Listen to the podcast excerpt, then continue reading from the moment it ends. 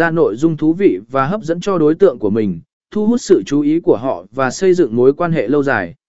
Phân phối nội dung là bước quan trọng trong chiến lược content marketing để đảm bảo rằng nội dung của bạn được tiếp cận và tương tác bởi đối tượng mục tiêu của bạn. Dưới đây là một số kênh phân phối nội dung phổ biến. Một mạng xã hội. Facebook, sử dụng trang doanh nghiệp của bạn để chia sẻ bài viết, hình ảnh, video và tương tác với người theo dõi của bạn.